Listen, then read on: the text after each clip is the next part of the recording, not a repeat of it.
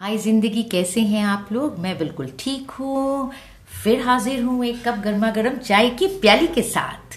यहाँ है एक गीता का उपदेश जो श्री कृष्ण, हमारे वाले श्री कृष्ण कह गए हैं। अकेले रहना तुम्हें यह भी सिखाता है, अकेले रहना तुम्हें यह भी सिखाता है कि वास्तव में तुम्हारे पास स्वयं के अलावा और कुछ नहीं। फिर से बोलूं, अकेले रहना तुम्हें ये भी सिखाता है कि वास्तव में तुम्हारे पास स्वयं के अलावा कुछ भी नहीं। सोचने वाली बात है, वो कितनी सच है, कितनी सरल है।